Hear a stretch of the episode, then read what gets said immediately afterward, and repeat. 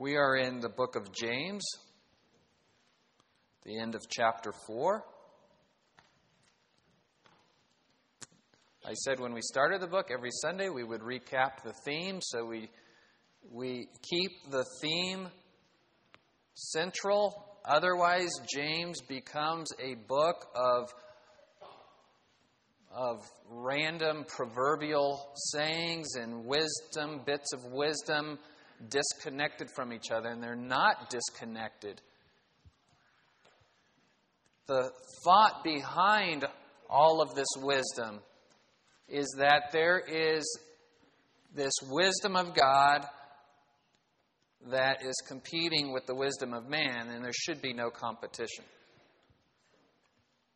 Or, as they say, the, the scholars say, it's the two ways Hebrew tradition that there's, there's two ways to do things.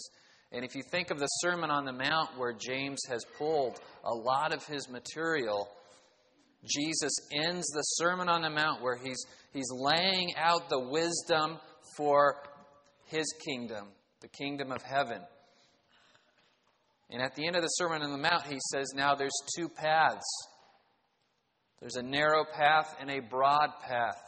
And many are on the broad path that leads to destruction, but there's a narrow path that leads to salvation. In fact, Jesus is, is the narrow gate. He's the, he's the way, the truth, and the life. And there's two prophets, he says. There's true prophets that call people to repentance and faith in God, and there's the false prophets, the wolves in sheep's clothing, who on the last day will say, Lord, Lord. Did we not prophesy in your name? And he says, Away from me, I never knew you, you workers of lawlessness. And there's two trees. And you will know a tree by its fruit, Jesus said. And two builders, a wise builder and a foolish builder, and two foundations rock and sand. The rock being those who listen to the wisdom of God and act on the wisdom of God. Jesus said, Those who hear these words of mine and do them will be likened to a wise builder, whereas those who hear these words of mine and do not act on them, let me stop there though. If you hear the words of Jesus and do not act on them, you're still acting though, right? You're still living life. So then, whose words are you acting upon? Ultimately your own wisdom. You've now heard the wisdom of Christ and you've substituted your wisdom and put your wisdom in the higher place. This is the theme of the book. This is God's indictment on mankind. We substitute our wisdom for God's. Paul puts it a different way, but in Romans 1, he says we exchange the truth of God for a lie. Three times he says we exchange. So we're exchangers. Like you get a gift that someone said, This is going to be a great gift for you, and you're looking for the gift receipt. I want to exchange it for something I really want. And God's given us the gift of His Son and the gift of His Word, and we're looking for the gift receipt. This is what James is communicating to us.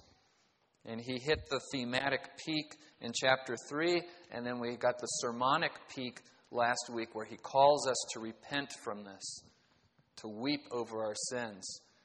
Because God is opposed to the proud, but here's the good news. That's the bad news because everybody falls in that category. We're all prideful, but he gives grace to the humble. In fact, it says he gives a greater grace.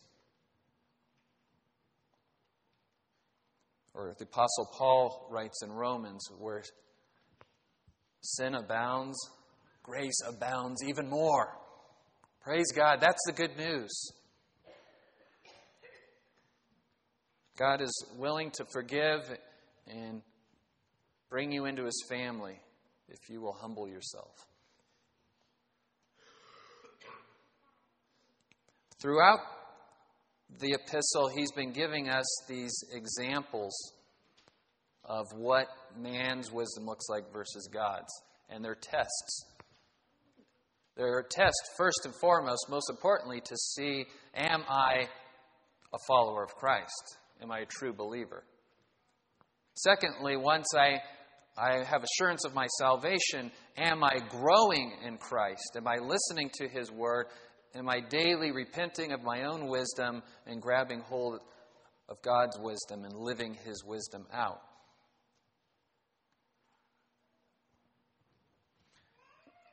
And now that He's called us to repentance and has told us that pride is the problem, pride is the problem, then He's going to give us three fruits of pride, or I want to say rotten fruit. I don't want there to be any mistake that these are good fruits. So He's going to give us three rotten fruits of pride. We'll hit two of the fruits today. We'll cover the third fruit next Sunday. Here's a list of the fruits, though. In James 4 11 to 12, he talks about slander. In James 4 13 to 17, presumptuous planning based on boastful arrogance. And the third rotten fruit is trusting in riches in James 5 1 to 6. So we'll cover the first two this morning. You might be thinking, are those the only three rotten fruits from pride? No, because pride is at the root of all sin. So then, why these three? Is it because these were three particular sins that were in the church? Are these three worse than any other sin? We can't answer that question. Yet, the more you think about these three, the more I think you will come to the conclusion I had this week when studying these three is that these, these three are not only ubiquitous, meaning they're, they're everywhere in the, in the church and in the culture, but they're especially damaging to the body of Christ in our unity and our fellowship. Remember, what was the, the last sermon? The topic was where do fights and quarrels and conflicts come from? So that's still the context here. So these particular fruits will destroy fellowship in God's church and in His family. Pride causes conflict. So let's look at this first rotten fruit slander. Actually, you know what? I want to read the section. It's important to read the scripture. Paul says, Don't, do not neglect the public reading of scripture. So, James 4:11 Do not speak against one another, brethren. He who speaks against a brother or judges his brother speaks against the law and judges the law. But if you judge the law, you are not a doer of the law, but a judge of it.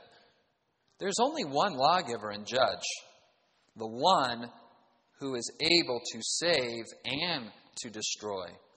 But who are you who judge your neighbor? Come now, you who say, Today or tomorrow we will go to such and such a city and spend a year there and engage in business and make a profit. Yet you do not know what your life will be like tomorrow. You are just a vapor that appears for a little while and then vanishes away. Instead, you ought to say, If the Lord wills, we will live and also do this or that.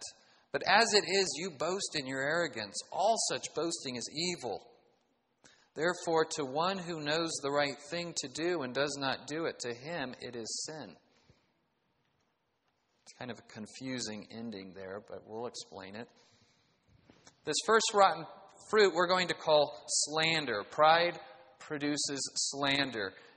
In the New American Standard that I just read, speak against is the term. I don't think that's strong enough.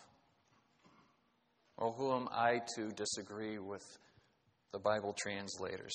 But you have other translations that use the word slander instead of speak against. Where do they come up with speak against? It's, it's a literal translation. The word in the Greek is katalaleo, it's a compound word, kata, the preposition for against or down. and laleo, speech, against speech, speaking against or speaking down. And so they went with speak against. And yet, in our common vernacular, you can speak against someone without sinning. In fact, sometimes we're called to speak against untruth. Sinfully, though, we speak against the person instead of the untruth. We need to learn to speak against the untruth, but lovingly and humbly correcting a brother. Notice that James has gone away from this adulteresses language, which he used to rebuke all of us. Remember, the adulteresses was a reference back to the Old Testament that God said, Israel's my bride, and she has been unfaithful to me. And so he likened Israel to adulteresses. So James is borrowing that language and he says, We're like adulteresses. God's given us his word, and we settle for contrary wisdom. We're, we're adulterers, adulteresses. But now he goes back to the word brothers. So we're back to the family of God.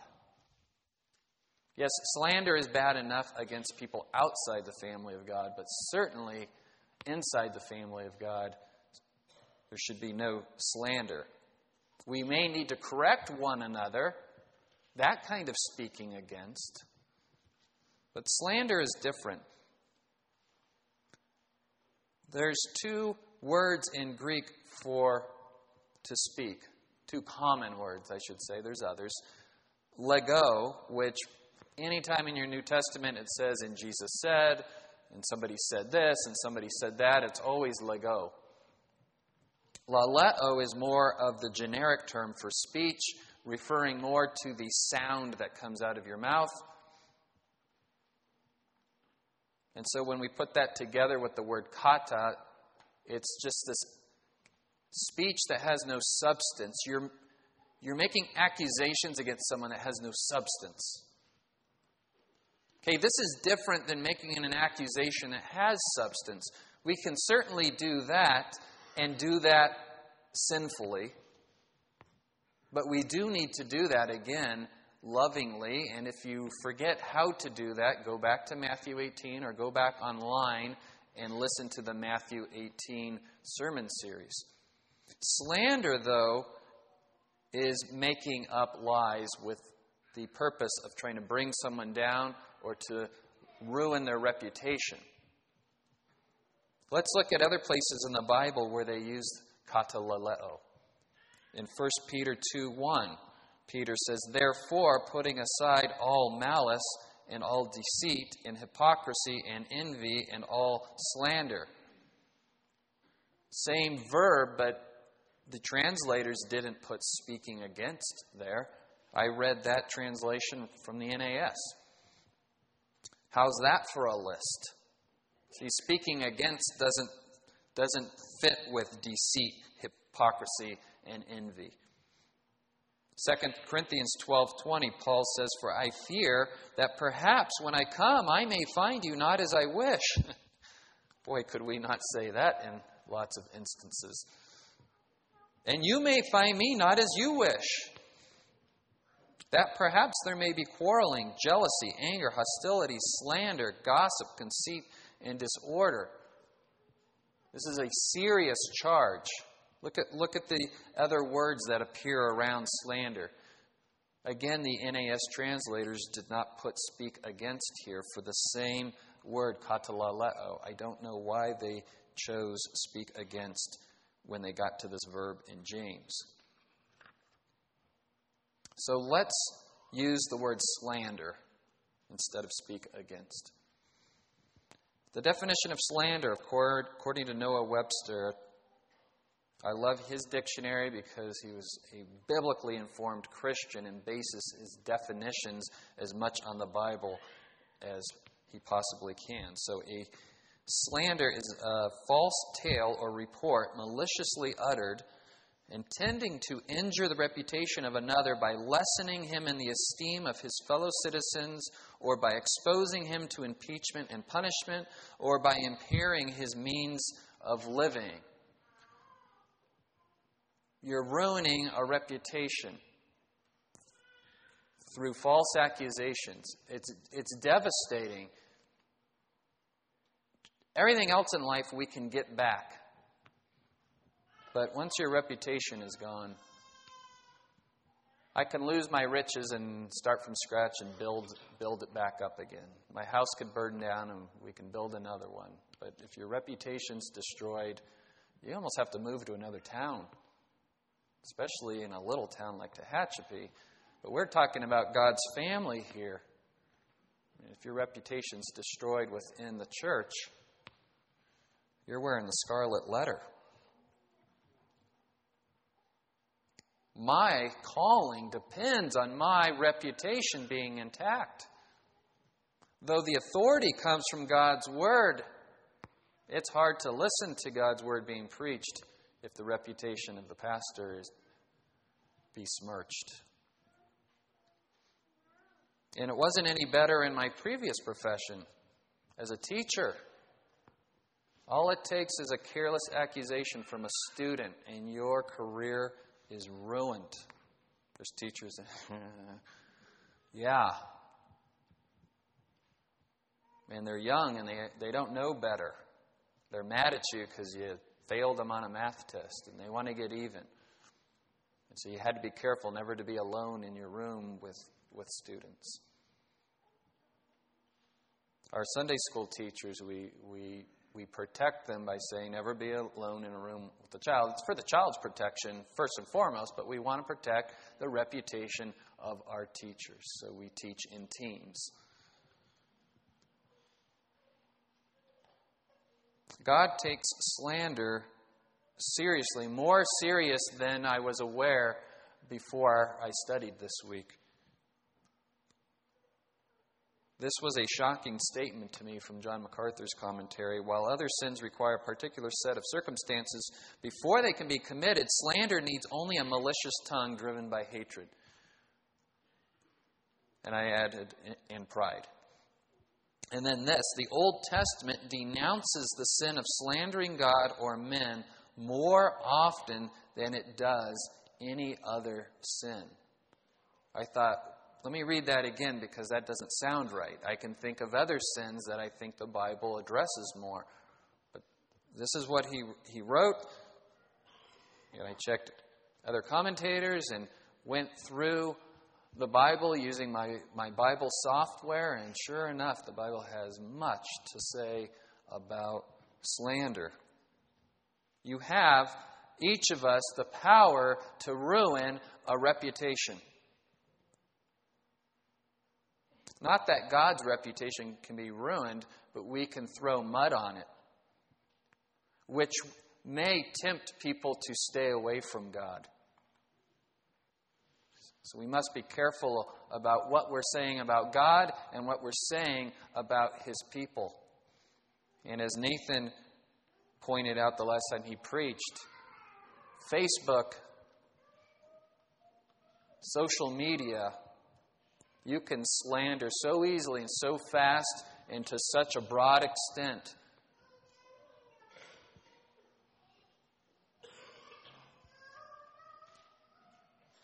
In 1 Samuel 22, King David, he's approaching the Ammonites, and he doesn't want to go to war with them and he puts together a kind of a peace treaty party to go to talk to the Ammonites and brings gifts and greetings. And the leader of the Ammonites is Hanun. And Hanun's advisors say, David's a liar and a man that can't be trusted. And so Hanun decides to go to war, and the Ammonites get slaughtered. And so the slander of David's words and his motives lead to the death of tens of thousands. You see how devastating the effects of slander can be.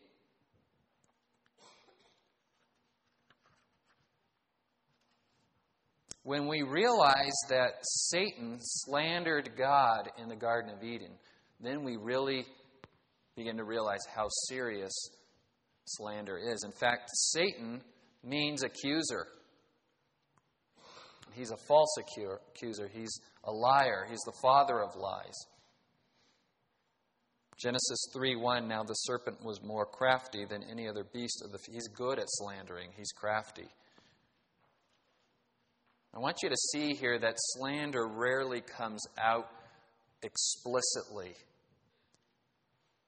We know better than to do that. In fact, in our pride, we don't want to look bad, so we don't come right out and just say something horrible about someone else. We, we slip it in, it, it becomes implied. He goes to the woman, he says, Did God actually say, You shall not eat of any tree in the garden? Now, how far do you think he would have got with woman if he said, You know that God you worship? He's a liar. No, no, he's not. He's good. He's given us this garden and he loves us. And he comes in the back door.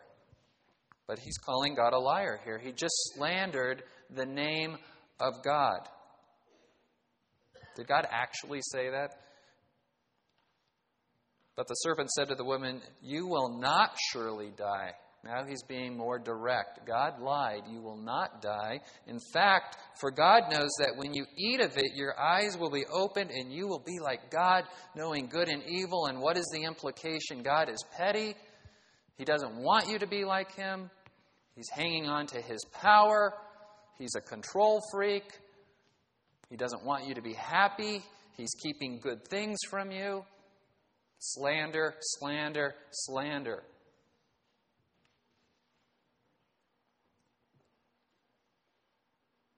I tell you, I've been slandered before directly, and it really doesn't hurt. But uh, when you are slandered because people call into question your motives, it's hard to recover from. Because you could even be doing good things and they'll say, yeah, well, you know, he's just trying to get in good with you. I'm so thankful that ultimately only God judges my heart because people stink at it. I can't even judge my own heart correctly, Paul says, and I agree with him. My own pride whitewashes over my motives. Go ahead and judge my actions, and if you see sin, come to me humbly, lovingly, let me know. But don't come to me and say, I know your heart. Slanderers substitute themselves in place of the law. This is James's point. We're going to, as we go through these three rotten fruits, look for where man substitutes or exchanges. We have a law of God that tells us to love God with all your heart, mind, soul, and strength, and love your neighbor as yourself. So the slanderer is substituting his law above God's law. He says, Do not speak against one another, brethren. Do not slander one another, brethren. Who, he who speaks against or slanders a brother or judges, see, he's now conflating slandering with judging. You already decided what this person's guilty of, and then the words came out of your mouth when you slandered. But before you even slander out of your mouth, what's going on in your heart? You've decided, you've judged, you've condemned. The slander is really the death penalty. You're, you're the law, you're the judge, you're the jury, and now the executioner. I'm going to kill your reputation. I'm pulling the switch.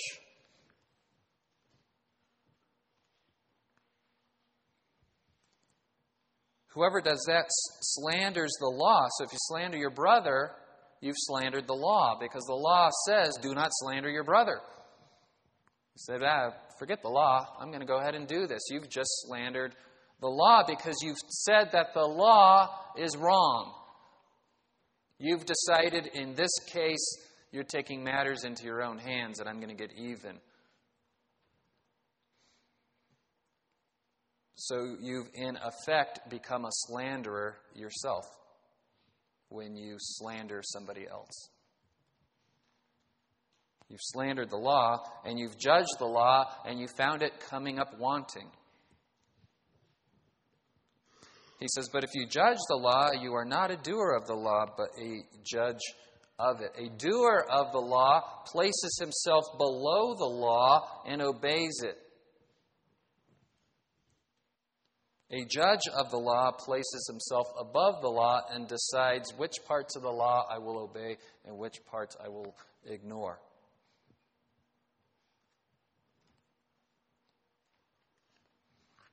There's a connection in the Old Testament between slander and this greatest commandment, the royal law that James calls it, the royal law or the law of Christ. Leviticus 19:16 Do not go about spreading slander among your people. Do not do anything that endangers your neighbor's life. I am the Lord. Do not hate your brother in your heart. Rebuke your neighbor frankly so you will not share in his guilt. Look there, right in the middle of do not slander, a reminder, because God knows our hearts. Any excuse to not have to confront our brothers, any excuse to not have to do Matthew 18. Some people like confronting, most people don't. Most people don't. Because if I confront you in your sin, then what? I'm opening the door to being judged and confronted. So I'll just turn my back on your sin and you turn your back on mine, and we'll call it grace. That's not grace, it's cowardice. So he says, Rebuke your neighbor frankly, so you will not share in his guilt. Do not seek revenge or bear a grudge against one of your people, but love your neighbor as yourself. I am the Lord. You can't slander people and love your neighbor as yourself because you don't want to be slandered. It's terrible. I can stomach just about anything, but false accusations.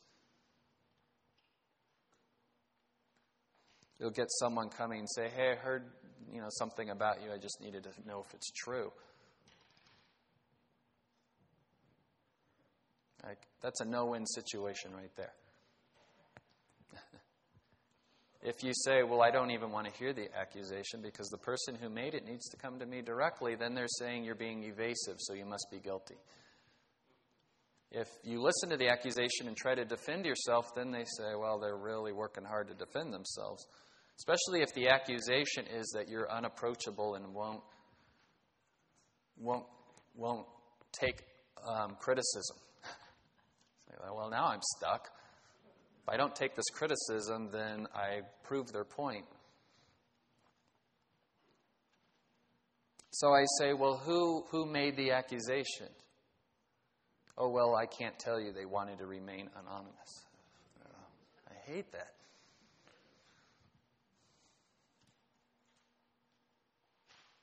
So, yes, go back and re, uh, listen to the, the Matthew 18, Confronting One Another in Love and Humility sermon series.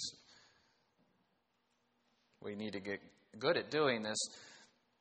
Some people immediately would say, Isn't there a, a, a, a verse that says, Judge not, lest ye be judged? Yes, Jesus taught that. What does that mean? Because it's in the context later, just a few verses later, of get the log out of your own eye so you can see clearly to get the speck out of your brother's eye. You, you won't even know there's a speck there if you are not judging on some level what Jesus is saying is don't go around judging other people's hearts and their motives.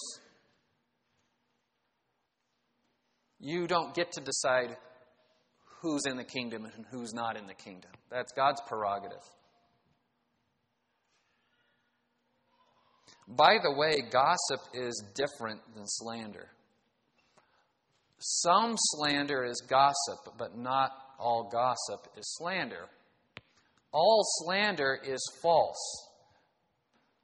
So it may be a false accusation, but as soon as you start going around saying, hey, did you hear that so and so, blah, blah, blah, you are now gossiping and you're spreading the slander. However, if it's a true accusation against someone, and instead of going to talk to them about it directly, and you say, Wow, did you hear about so and so? You're spreading truth. But if your intent is to, to bring down their reputation or just be excited to hear about someone else's sin, which is really ugly, you are now gossiping. I also want you to understand that it would be very easy for us in our pride when somebody comes to us, a la Matthew 18, with love and humility to point out a sin, for us to say, slanderer. We know this is an ugly word, and we've now just preached that God hates slander, so the, an easy way to get out of repentance is to just call everybody a slanderer who has a beef with you.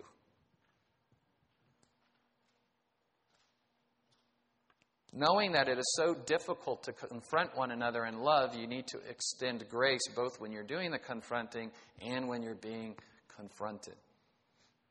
We need to create a family here in the body of Christ where we can transparently and authentically help one another with our blind spots, because we all have them.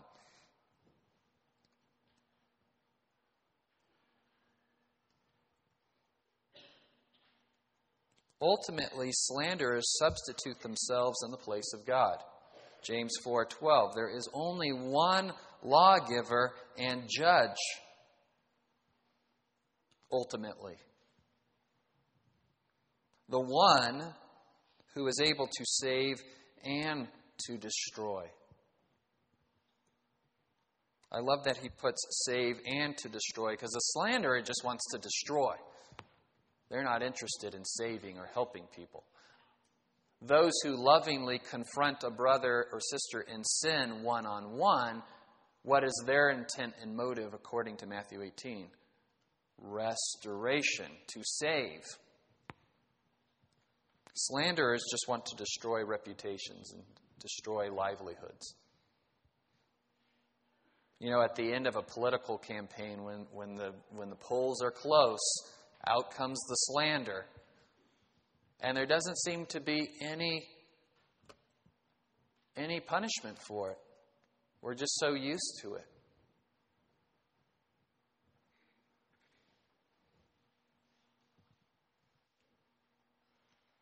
Slanderers usurp the place of God by becoming, again, their own law, their own judge, their own jury, and their own executioner. And so James says, But who are you who judge your neighbor?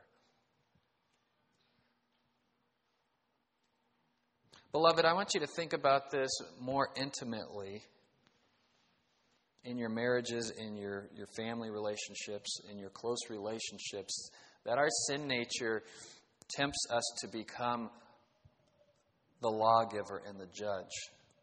And again, when, when you claim in your heart to know another person's motives, it's just devastating to relationships. Devastating. You start to be suspicious of everybody's motives, and when they do something good, it's done because they're trying to manipulate you. When they're doing something bad, it's done because they hate you and they're trying to make your life miserable. Uh, no, I just forgot that we had, you know, something tonight at 5:30. I wasn't late to you know, we do this to each other, right? And so when you start thinking about slander, and you know, I'm not going to go around and slander people. I'm not going to go around and level false accusations. I know not to do that. It's more subtle than you think. I mean, the reason I don't stand up and slander people should be because I fear and love God and I love other people. But sometimes the thing that's keeping us from slandering on Facebook or whatever is we're afraid of looking ugly to the world. So we're not going to do that. So we'll find another sneaky way to get the slander in.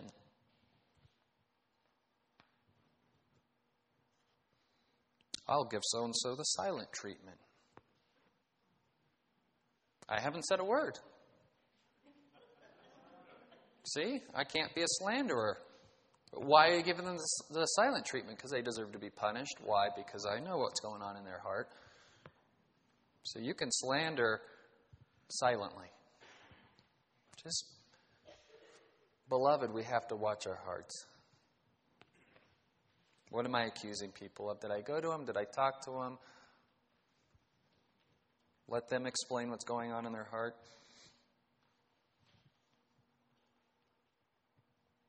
Give everybody the benefit of the doubt. Love chooses to believe the best about one another's motives, especially in the body of Christ. I'm going to I'm going to go the extra mile with everybody, and I would hope you'd go the extra mile with me before you decide we know what was going on in his heart. The second rotten fruit is this presumptuous planning. Presumptuous planning. And he gives kind of this nondescript hey, we're going to go to the city, we're going to stay there a year, we're going to turn a profit. What, what, what's sinful about that? That kind of just sounds like everybody's life. Uh oh. We're in trouble here. If this is on the list of ugly fruits that come from pride, I mean, that sounds like my life right there. I, I make plans and I assume they're going to work out. Because I'm really good at making plans and I'm really good at executing the plan. I'm a self made man, I'm self sufficient.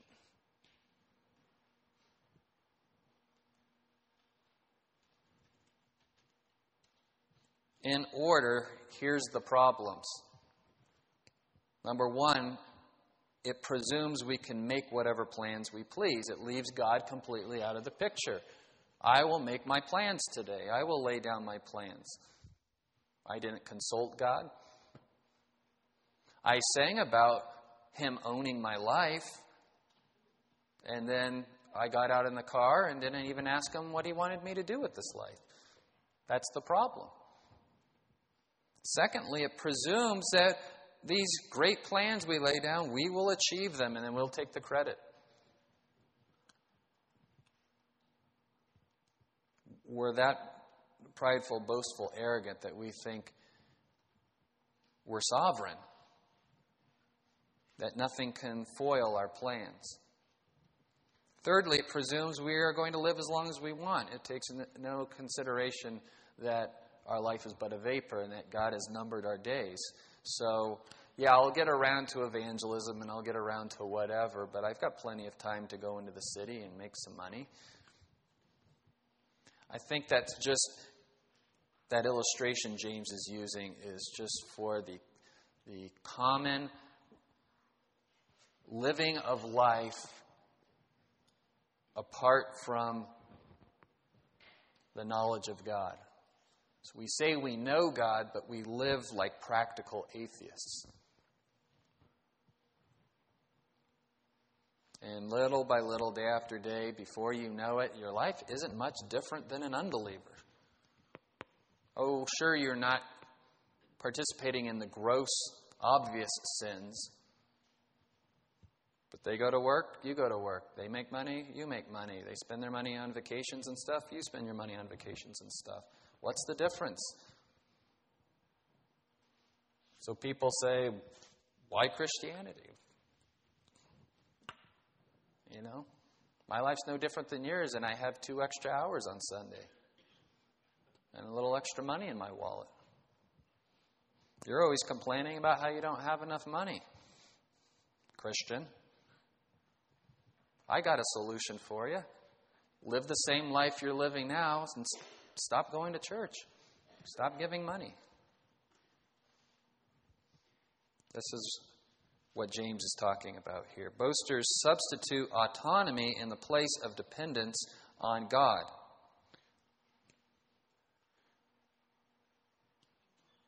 They replace dependence on God with self sufficiency. I will go and do this. My life is mine. We're Americans. We get to decide and choose. I'll live my life the way I want to live it.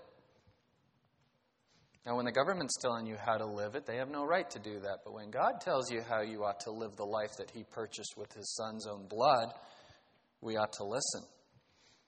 Come now, you who say, this is a rhetorical device, kind of like a, oh, please, people, come now.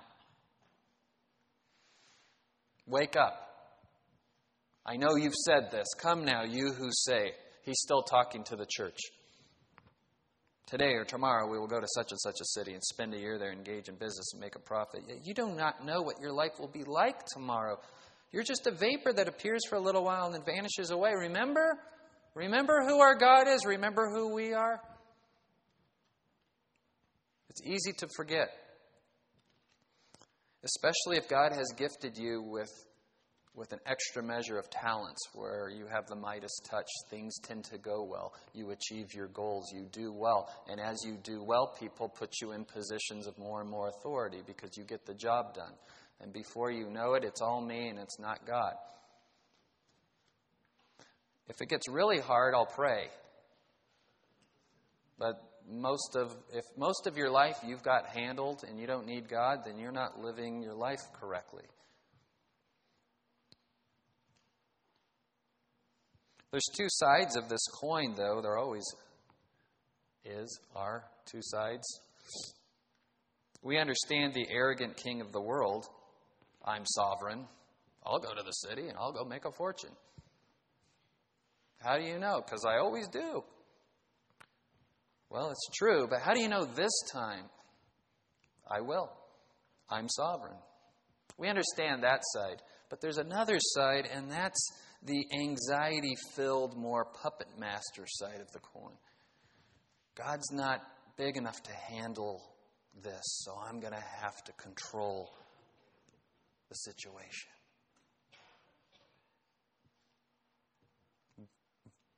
Both are boasting on their own autonomy. One, one is ugly and makes us go, oh, but the other brings out pity in us. Oh. But they both need to be repented of. The solution is the same to both humility. God is sovereign. I can trust Him. I can make my plans, but I'm going to hold on to them loosely.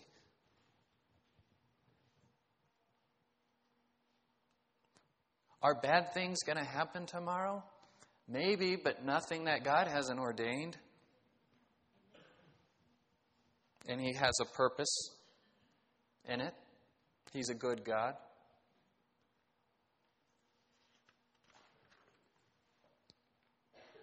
So he gives us a humble way to make plans. James 4:15. Instead, you ought to say, if the Lord wills, we will live and also do this or that. And he doesn't get specific. It's very nondescript. If it's the Lord's will, I'll wake up tomorrow, he'll have given me another day. And I don't even know if it's the whole day. He could call me home right after breakfast. I don't know.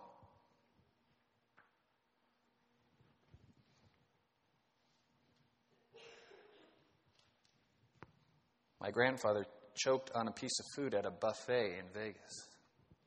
Healthy as a healthy, healthy. Lots of plans. He was a planner too. Five year plan, ten year plan, you know. When they'd go on a vacation, he'd plan for weeks and, you know, the the itinerary and where they're going to go and where where we're going to gas up and that wasn't in the plans choking on a piece of ham or whatever at the buffet. It was his day to go home. He was ready. He was right with the Lord. But I know it wasn't in his plan that day. Here's some food for thought how to humbly make plans, because God does want us to make plans. Are your plans aligned with God's revealed plans in the Bible? If if they're contradictory to his revealed plans, they're not God's plans.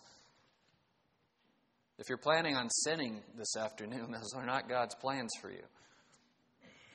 But it's more than that. It's more than just the things we shouldn't do. There's things we should do. And so our plans, first and foremost, better be aligned with God's Word. And, and you won't know unless you know God's Word and you're saturated in God's Word. Have you sought wise Christian counsel? If wise Christians are like, you're going to do what? Maybe you should think about other plans.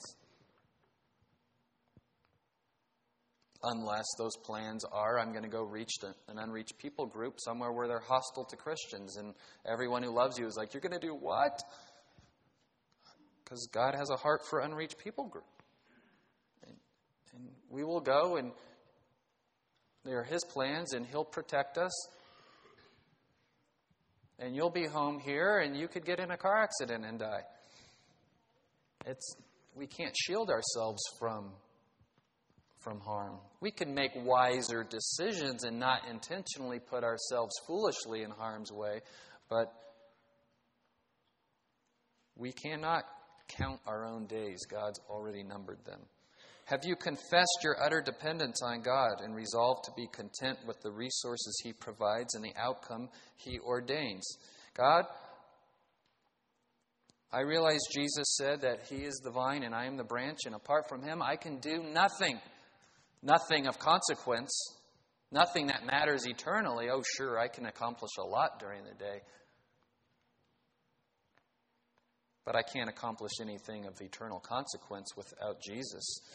And so, if that is the case, then I am completely dependent on you and your grace and your power and whatever you provide me with in order to accomplish your goals for my life. That is enough, as Paul said in Philippians 4. Whether I have a lot or a little, I can do all things through Christ who strengthens me. What are the all things? The things that God has ordained for you to accomplish in His name.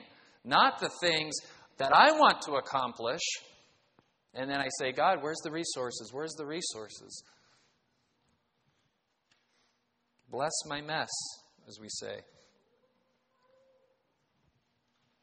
I'm also going to be confident with the outcome He ordains. I'm excited. I'm going to go out witnessing. And I didn't get a single convert. Well, that, that I'm not doing that anymore. No, you planted seeds. You were faithful. You trust God for the harvest. Are your plans about the glory of God or your own glory? This is really where the rubber meets the road. Because you could have some really good biblical plans that are aligned with God's word, they sound great on paper. They're bold. They're courageous. They're bathed in prayer. But in your heart of hearts, you realize it's really about me looking like a good Christian in front of everyone else. It doesn't mean don't do the plans, it means repent of that attitude and wait patiently on the Lord. Careful, says Daniel Doriani, we can hide our pride by saying, Lord willing. Planning is entirely proper as long as we confess that God is sovereign and that we are frail, ignorant, and dependent on Him. The phrase Lord willing is no magical incantation. It does not guarantee our humility if you just go around saying, Well, Lord willing, Lord willing, Lord willing. But it does remind us that our plans, even our lives, are as frail as the mist. So it is proper to use the term Lord willing or if the Lord wills, if in your heart you understand and believe what you're saying when you say Lord willing. Too often I hear people use the phrase Lord willing as kind of out in case they fail. Or as kind of a, a false humility. Well, I'm going to accomplish these great things for God. Well, Lord willing.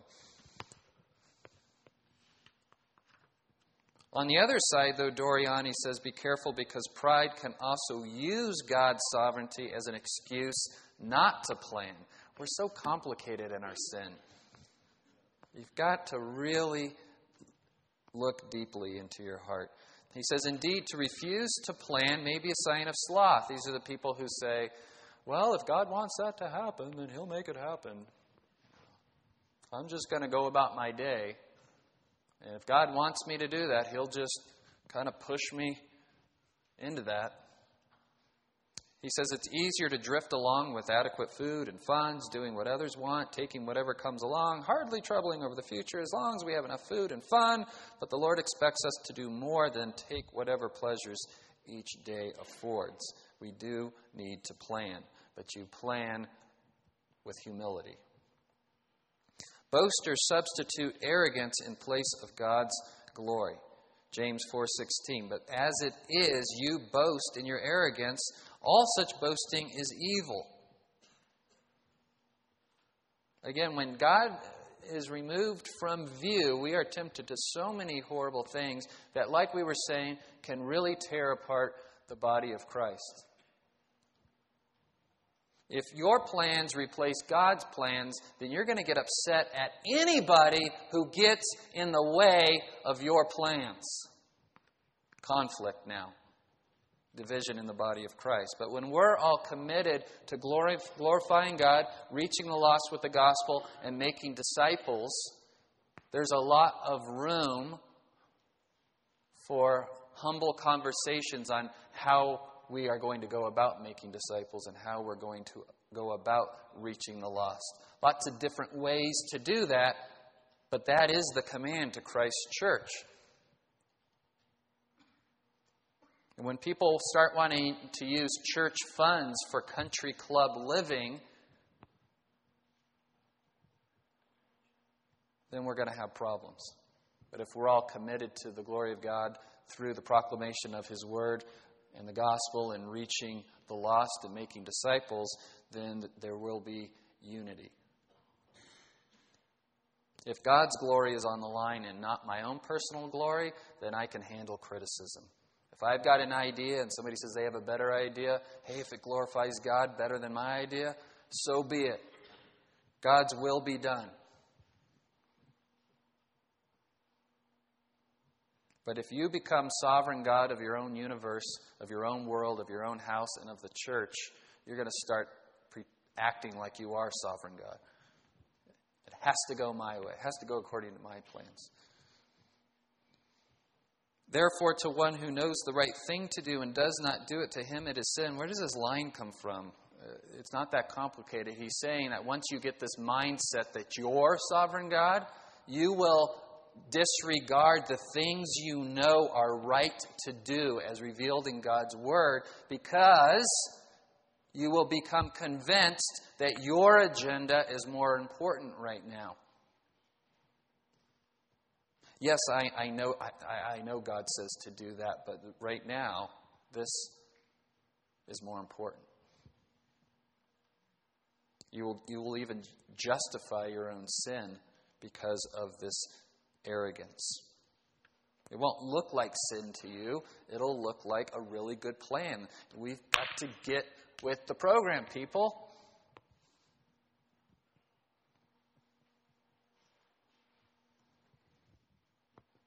In closing, remember, let's hearken back to what James says is the solution. Remember that our sovereign God, He has the plan, He has the promises, He has the power to actually keep those promises and keep that plan on track. The world is filled with, with plans. You can go to all these seminars, they always have these free quote unquote seminars on how to be a better planner or how to be uh, make more money or 10 steps to a better life, and five steps to a better marriage, and six steps to seven ways to win friends and influence people. Remember that book? The biggest section in the bookstore is the self help section. The world is filled with these step programs for a better life. God has a step program for eternal life, and it's one step. Believe on the Lord Jesus Christ, and ye shall be saved. Humble yourself. Step one. Step two, humble yourself. Step three, we could be here a long time. You get the picture. This whole program here is all about humbling yourself. Submit, therefore, to God. Step one, submit to God. You've placed yourself above God, submit. sub, underneath, submarine. Put yourself under God. Resist the devil. That's humbling yourself. The devil wants you to take your pride and compete with God. I am not going to do that, Satan. I am going to submit to God and His Word. But did God really say? Yes, He did. Well, it's hard to understand. No, it's not. It's quite clear. I just don't like doing it. He'll flee from you because that's all the accuser has is slander. If you're not going to listen to the slander, then Satan's got nothing. No power over you. Draw near to God. Oh, that sounds so great. I want to draw near to Him. How do I do that? Humble yourself, as God opposes the proud. You can't draw near to God in pride. Humble yourself. Obey His word. Cleanse your hands, you sinners, and purify your hearts. Well, how do I do that? Repent of the deeds, cleanse your hands that you wanted to do that aren't God's deeds for His people. Purify your hearts, cleanse your motives. You double minded, stop being double minded. Be singular minded, focused on Christ. We have the mind of Christ here. You don't need your own wisdom, it's inferior, it's not sufficient, it's inadequate at best. At worst, our own wisdom is destructive. Be miserable and mourn. Ooh, I don't want any step program where I have to be miserable and mourn, but he's saying you have to be sorrowful over this sin nature and the effects of our sin nature. Be mourn over it, weep over it. And then the, the last step comes full circle. Humble yourselves in the presence of the Lord, and here's the good news He will exalt you. He will exalt you. He'll make you a son or daughter of the Most High and give you all the spiritual blessings in the heavenly places. And you'll be co heirs with Christ, and you'll have God for all eternity, eternal life.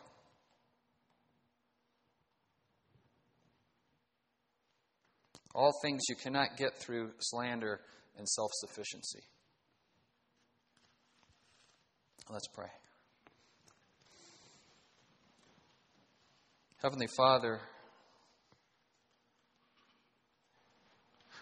are we slanderers?